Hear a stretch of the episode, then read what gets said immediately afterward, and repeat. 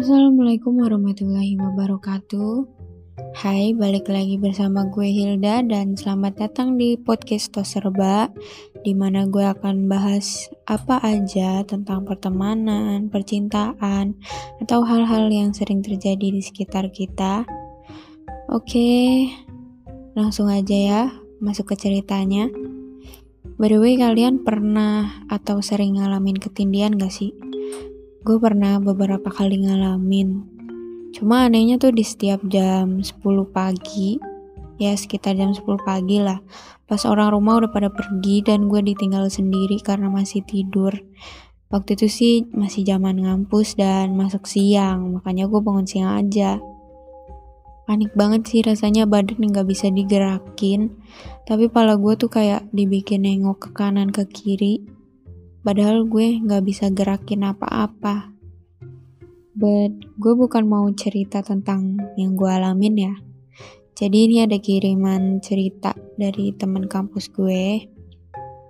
Orangnya gak mau disebutin namanya, jadi kita samarin aja ya. Namanya Adi. Sebelumnya makasih banget udah mau cerita. Sorry kalau gue malakin cerita terus. Oke, langsung aja gue bacain buat kalian. Jadi gini, kejadiannya dulu waktu gue kuliah semester 3. Waktu itu gue pulang kampung ke kampung bokap di daerah Gunung B. Tempat bokap gue ini masih desa yang asri banget. Masih ada hutan rindang dan terkenal angker kejadian yang gue alamin itu kayak ketindihan tapi gue juga ngeliat kayak poci yang di TV-TV gitu. Nah, kain yang dipakainya ini udah lusuh, robek di mana-mana, dan wujud mukanya itu kayak meleleh, tapi warna merah.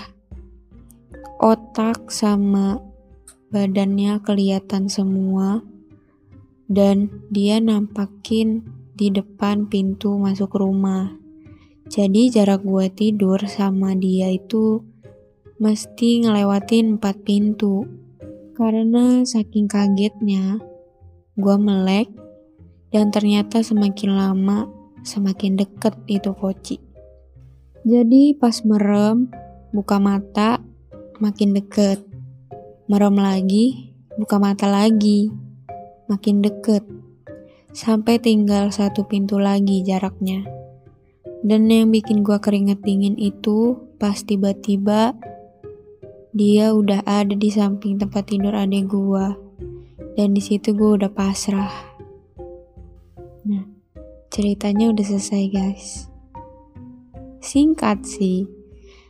Tapi langsung dapet gitu ya feel seremnya. Nah, sebenarnya masih ada beberapa cerita lagi yang dia ceritain ke gua. Oke, ini masih ada lanjutannya. Jadi ternyata emang ada huntu yang lain yang asalnya dari gunung belakang rumah bokap. Dan paling ganggu itu yang berbau sama suara-suara. Ada juga suara cewek sama cowok yang teriak barengan dan bikin gak konsen. Tapi ternyata bokap gue pernah ditampakin juga pas lagi mandi.